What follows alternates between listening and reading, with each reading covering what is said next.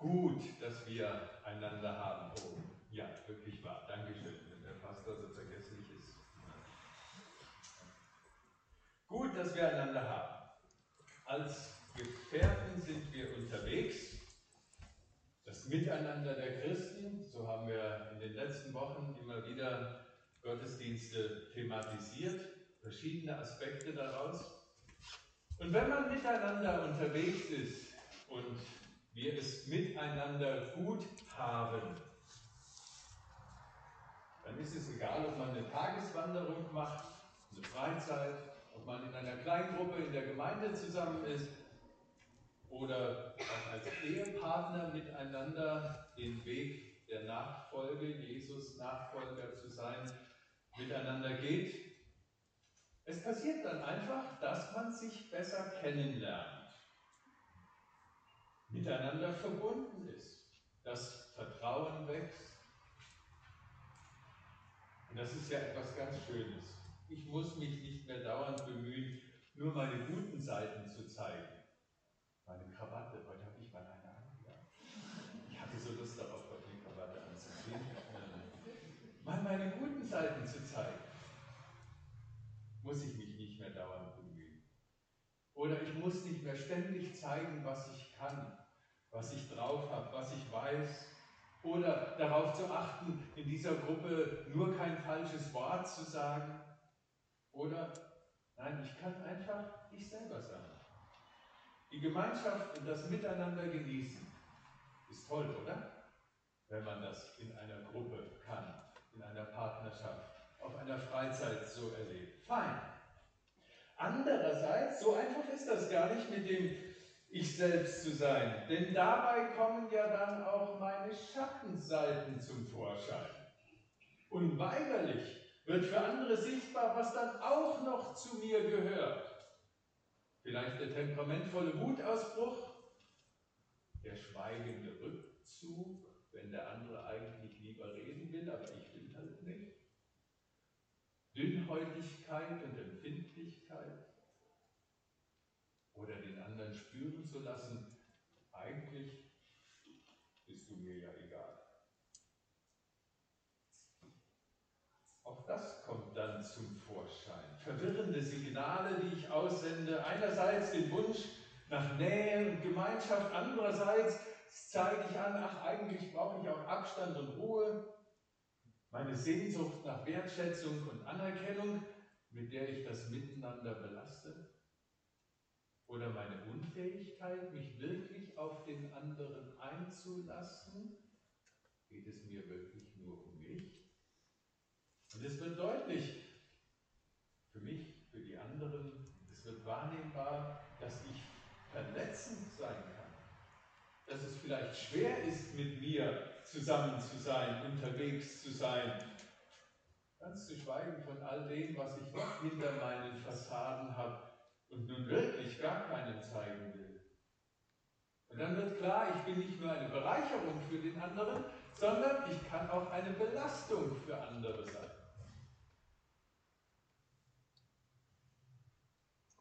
Ist es dann nicht logisch, wenn wir uns lieber auf Abstand halten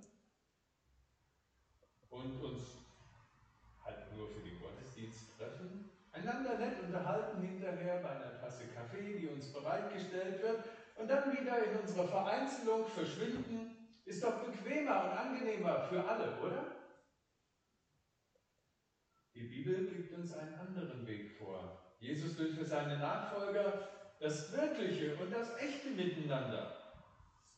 Er lebt mit uns und mit uns als Gemeinde und Gemeinschaft. Und dabei brauchen wir unsere Schattenseiten nicht auszublenden.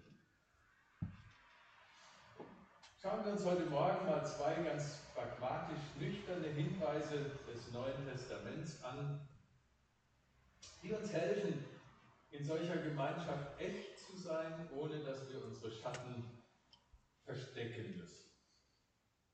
Zwei Verse aus dem Neuen Testament, im Jakobusbrief. Bekennt einander eure Sünden, betet füreinander, dass ihr gesund werdet. Und aus dem Römerbrief, Kapitel 15, Vers 7. Nehmt einander an, so wie Christus euch angenommen hat, sodass Gott gelobt wird, zum Lob Gottes. Beginnen wir mit dem ersten. Bekennt einander eure Sünden. Uh. Gestern habe ich es gerade wieder gehört, diesen kleinen Satz, den wir manchmal so umgangssprachlich sagen, oh, ich muss dir was beichten. Hab vergessen, das Buch mitzubringen, was ich dir versprochen habe. Oder in dem Fall war es, wir hatten einen Besucher und der hat im Garten gelesen, hat bei uns ein paar Johannisbeeren gepflückt, dann ist er weitergegangen und angefangen bei der Nachbarin zu zupfen. Dann hat die Magdalene gesagt, du, das ist jetzt der Strauch von den Nachbarn. Ähm, oh, dann muss ich ja wohl was beichten. Ja, so umgangssprachlich benutzen wir das vielleicht hier und da noch. Oh, ich muss dir was beichten. Aber wie ist das mit dem richtigen Beichten? Ich muss dir was beichten. Einige Fragen und Antworten dazu. Bekennt einander eure Sünden, betet füreinander. Was meint eigentlich dieses Bekennen? Das klingt doch nach Beichte und haben wir das nicht hinter uns gelassen? Was meint eigentlich Bekennen? Also es gibt ja eine Form von Bekenntnis, die kann man manchmal ganz offen erleben. Also neulich, als ich im Zug unterwegs war, saß hinter uns einer oder mir einer, der hat quasi stundenlang in sein Telefon telefoniert und dabei manches Bekenntnis losgelassen. Das wollte ich nicht unbedingt hören, das hat mich sogar ehrlich gesagt gestört. Aber wenn da einer sitzt und dann fröhlich in sein Telefon plaudert und alles um, um ihn herum vergisst und mit seinen Kollegen über den Vertragsabschluss, ja, das werden wir schon hinkriegen und die Passage sollten wir rausnehmen und das machen wir rein und dann hoffen wir mal, dass die nicht nachfragen und dass wir genug Sand in die Augen gestreut haben und und so. Ein nettes Bekenntnis. Ich gedacht, oh, mit dem möchte ich jetzt nicht unbedingt als Vertragspartner zu tun haben. Ja, wir können schon Bekenntnisse loswerden. Manchmal recht vollmundig davon erzählen, was wir einander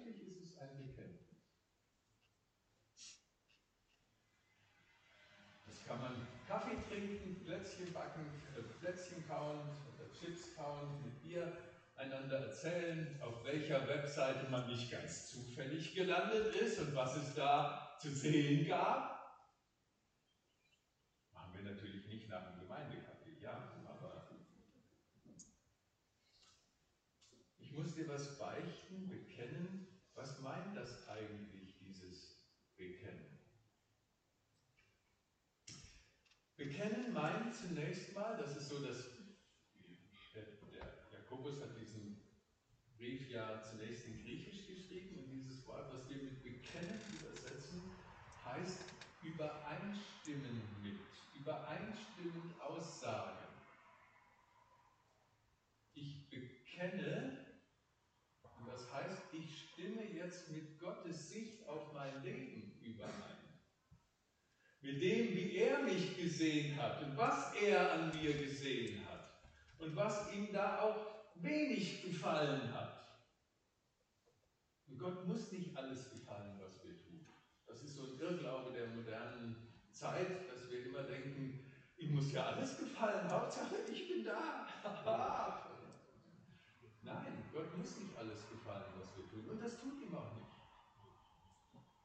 Und wenn wir merken, ich habe etwas getan, was nicht Gott die Ehre gibt, was nicht ihm entspricht, was nicht seinen Gefallen findet, und ich das dann ausspreche, spreche, dann ist das Bekennen. Übereinstimmen mit Gott, seinem Wort, seinen Werten. Das nennen wir dann Beichte. Und Beichte ist nicht eine Zwangsveranstaltung, die irgendwann die katholische Kirche mal erfunden hat, sondern Beichte ist eigentlich, dass wir hineingeführt werden in den Freiraum der Gnade.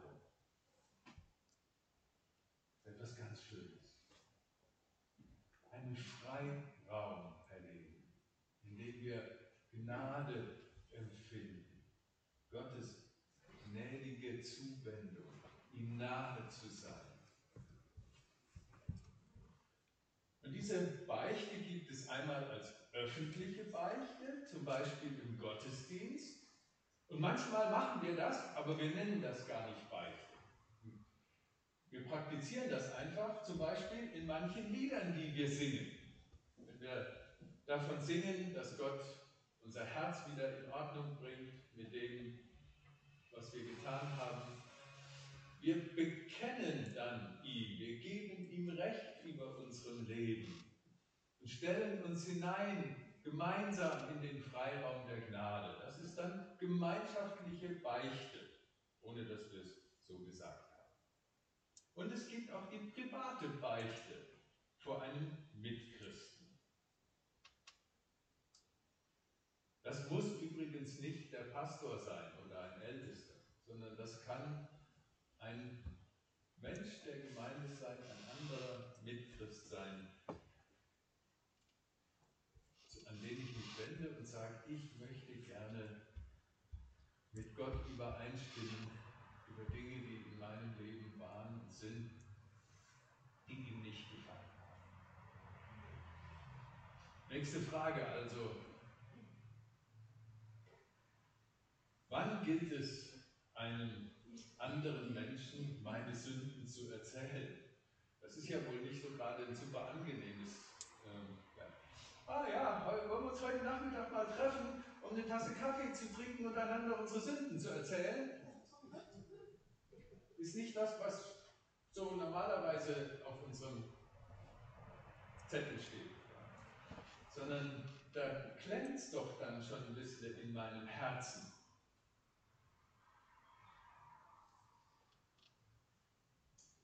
Und wann mache ich denn so einen Termin, so ein Treffen? Wann bitte ich so ein Gespräch. Da kann uns Martin Luther helfen, der hat das so formuliert im Katechismus. Die private Beichte soll dann dienlich sein, wenn uns etwas Besonderes anliegt oder anficht. Also wenn da was in uns arbeitet und wurmt und unserem Gewissen keine Ruhe lässt, worüber wir Gewissensbisse empfinden, schreibt Luther, ja. Und nicht zufrieden sein können. Wir finden keinen Frieden darüber etwas, was wir getan und gemacht haben und wogegen wir uns im Glauben nicht stark genug finden. Also ich merke, da ist etwas und ich kriege das nicht bewältigt. Mein Glaube reicht hier nicht, um wieder zum Frieden zu kommen. Das kommt und springt mich wieder an. Das belastet mich. Das lässt mich nicht ruhig schlafen. Dann ist eine gute Gelegenheit, den Termin zu vereinbaren und zu sagen, lasst uns einen Kaffee trinken und beichten. Unsere Sünden, jedenfalls ich, will meine erzählen. Das führt uns schon zu der nächsten Frage. Ja, was habe ich denn davon, wenn ich einem anderen meine Sünden erzähle? Eben genau das, das soll ja dann auch das Ziel sein, nämlich darum ist es zu tun, schreibt Luther, dass du deine Not klagst und dir helfen und ein fröhlich Herz und Gewissen machen lässt. Also das ist das Ziel. Was habe ich davon? Ich kann meine Not aussprechen, die mich da irgendwie innerlich schwer sein lässt und um, umtreibt, dass mir jemand hilft, ein fröhliches Herz und ein reines, entlastetes Gewissen zu bekommen. Und dazu ist der andere da. Das kann der andere auch im Namen von Jesus. Dazu sind wir einander gegeben und beauftragt dazu.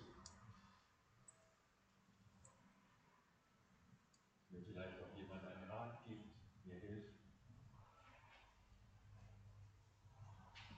Also es ist eine tolle Sache eigentlich, oder? Wer möchte denn nicht gerne mit einem entlasteten Gewissen, mit einem fröhlichen Herzen mit dem losgeworden sein, was ihn gedrückt hat. So wollen wir doch leben.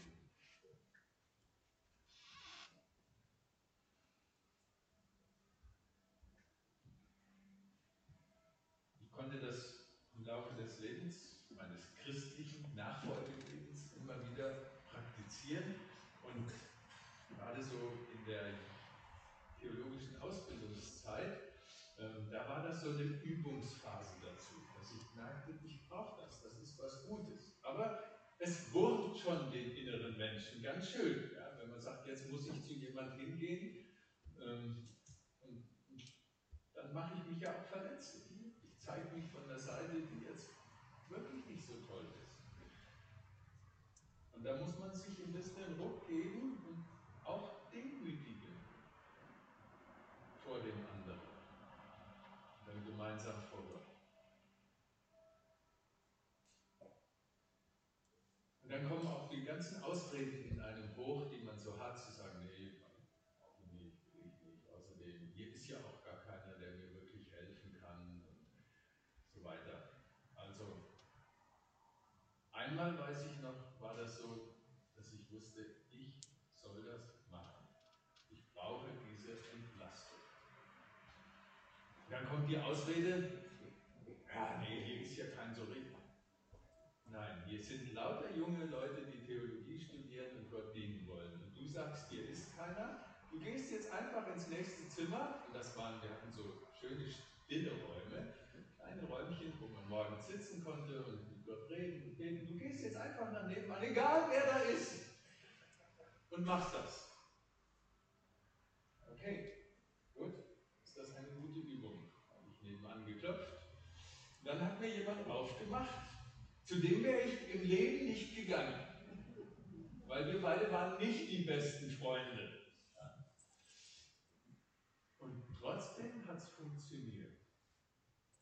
Ich gesagt du, ich möchte gerne etwas aussprechen vor dir und dass wir es gemeinsam vor Gott in Ordnung bringen. Wir haben das gemacht. Und es hat genau das getan, was Martin Luther hier verspricht. Die Entlastung des Gewissens, das Freude wieder ins Leben zurückkehrt. Ein andermal war es so, dass ich bei einer großen Veranstaltung eingeteilt war mit bei dem Beratungs- und Seelsorgeteam. Und wir waren hinterher bereit, bis die Leute kommen sollten, so ähnlich wie Sabine das erzählt hat, ähm, was sie garantiert nicht wollte und dann doch getan hat. Und so war es an dem Abend auch. Nur das Problem war, dass bei der Predigt, die da gehalten wurde, mein eigenes Herz so getroffen war, dass ich wusste, ich muss selber reden gehen. Aber es kamen so viele, dass klar war, jetzt muss ich erstmal die anderen anhören. Und ich durfte das auch anhören und genau das tun, Entlastung zusprechen. Und dann war es so vorbei und dann war klar, okay, jetzt bin ich aber noch dran. Jetzt muss ich noch einen suchen, der mir hilft, mein eigenes Gewissen zu entlasten. Zu Bekennt einander eure Sünden. Ja, und wie gehe ich damit um, wenn jetzt jemand zu mir kommt und sagt, du, ich muss mal reden, ich will mal bei das ist gar nicht schlimm, den Ausdruck zu benutzen. Das ist was ganz Schönes. Und zu sagen, ich möchte das gerne mal tun. Wie gehe ich jetzt damit um? das kann ich nicht, ich gehe noch zu jemand anders, dafür haben wir doch einen Pastor, dafür gibt es ein paar Älteste, die können das bestimmt. Ich, ich nicht, ich bin da. Nein! Dann sagst du herzlich gerne, lass uns eine stille Ecke finden, lass uns einen Termin machen, lass uns irgendwie draußen hinsitzen und miteinander reden, was bedrückt dich? Und uns ist von der Bibel hervorgegeben, wie das in unserem Miteinander ist. Wenn jemand, schreibt der Paulus, von einer von euch von einer Sünde übereilt wird, so helft ihm wieder zurecht im Geist der Sanftmut. Das ist nicht Finger zeigen, das ist nicht rechthaberisch, das ist nicht, wie konntest du nur? Das ist ja furchtbar. Mir wäre das ja nie passiert, ne?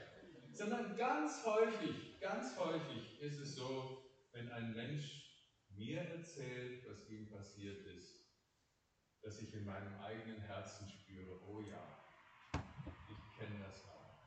Es hätte mir genauso passieren können, es ist mir schon passiert. Auch ich bin anfällig. Dann hat Gott uns den Geist der Sanftmut gegeben. Mutig zu sein, das anzuhören.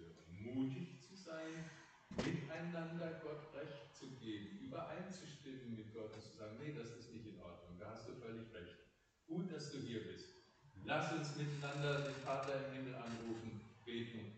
Und dann darf ich dir zusagen, wenn einer seine Sünde bekennt, 1. Johannes, so ist Jesus treu und gerecht, dass er vergibt und reinigt uns. Amen. Halleluja. So, das war's dann schon. Und dann kann es sein, dass man immer noch sagt, dieses Thema braucht mehr Beratung. Du brauchst vielleicht Hilfe, ja, wenn es um Sucht geht, wenn es um auch handfeste Schuld mit anderen geht, wo, wo man sagt, du, das ist ja noch nicht abgeschlossen damit, ja, sondern hier fordert dich das Leben weiterhin um Partnerschaftsprobleme und so weiter. Und dann kann es sein, dass ich sage, da, da bin ich jetzt überfordert, dir zu helfen. Da brauchst du jemanden, der mehr Ahnung von dem Thema hat oder reifer ist oder wie auch immer. Ähm, das da dürfen wir dann auch. Aber jemand anders zu entlasten, gemeinsam vor Gott treten, das darf jeder, der mit Jesus so verbunden ist. Helfen wir uns doch da miteinander. Und das, denke ich, ist eine Selbstverständlichkeit.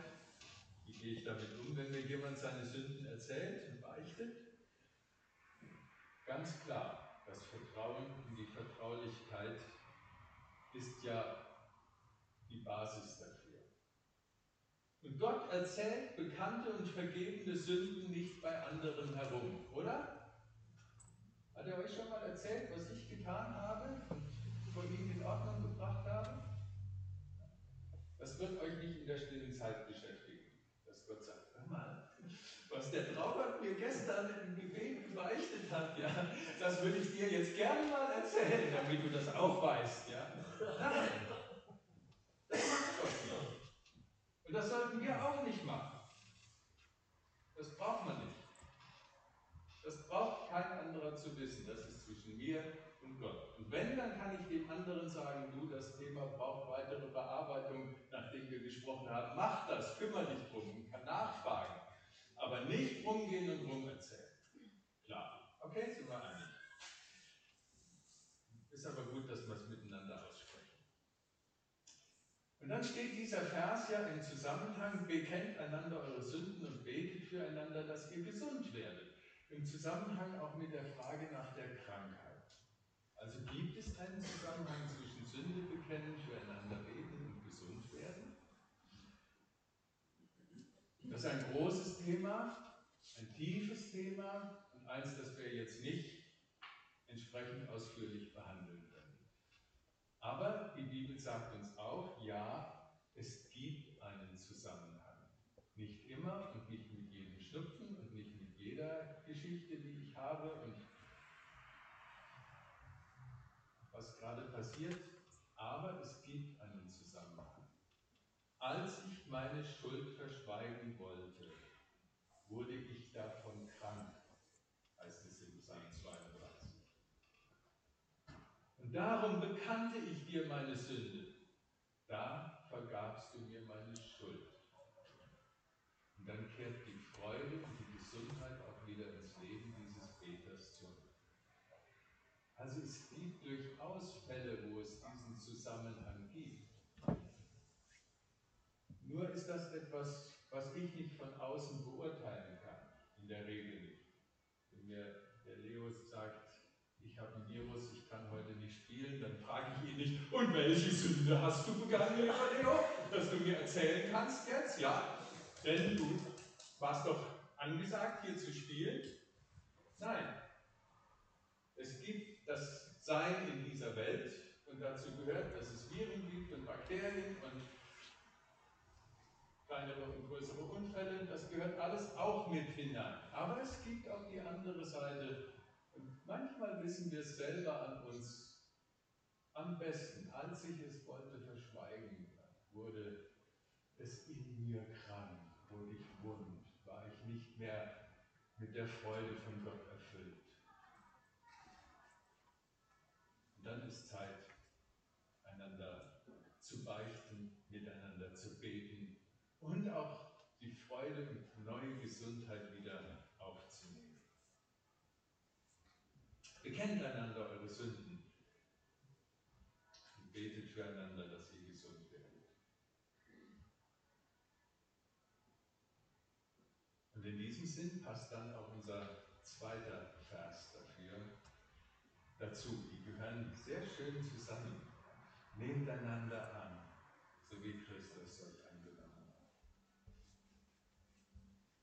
Als Menschen, die gezeichnet sind, auch von einer Welt, die viel tut und zulässt und erlaubt, manchmal sogar uns nahelegt und einlädt, zu tun, was Gott nicht gefällt.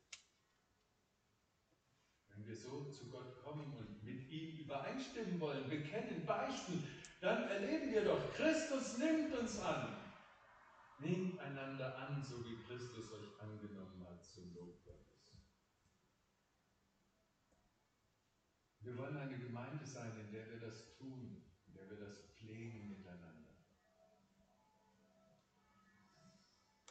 Und sehr häufig erlebe ich heute, dass ich mit Menschen ins Gespräch komme, auch Christen, für die gilt, was Bonhoeffer vor Jahren schon formuliert hat. Wer sich ein Bild einer Gemeinde, Gemeinschaft erträumt, der fordert von Gott, von dem anderen, von sich selbst die Erfüllung. Er tritt als ein Fordernder in die Gemeinschaft der Christen. Ich träume mir die Gemeinde so hin, wie ich sie gerne hätte. Und damit wächst in mir der Anspruch, so sollte das doch sein hier. Und den Anspruch habe ich an die anderen, an Gott, vielleicht auch an mich selbst. Dann setzen wir uns zum Scheitern auf. Weil Gemeinschaft nicht aus Ansprüchen lebt und bedient wird, sondern noch einmal Bonhoeffer, weil Gott den Grund unserer Gemeinschaft schon gelegt hat in Jesus Christus. Nehmt einander an, so wie Christus euch angenommen hat. Wir sind von Christus angenommen. Darum treten wir nicht als Fordernde, sondern als die Dankenden und Empfangenden in das gemeinsame Leben mit anderen Christen ein. Unser Miteinander als Christen, unser Miteinander als Gemeinde, da treten wir immer wieder ein als die Dankenden und die Empfangenden. Und da kann ich mich dann auch verletzlich machen und sagen, ich bin einer, der nicht nur alles richtig macht. Ich bin einer, der die Versöhnung, die Vergebung braucht. Ich bin einer, der bedürftig ist danach, dass Gott mein Herz wieder erneuert und reinigt und neu und fröhlich macht. Komm, hilf mir doch.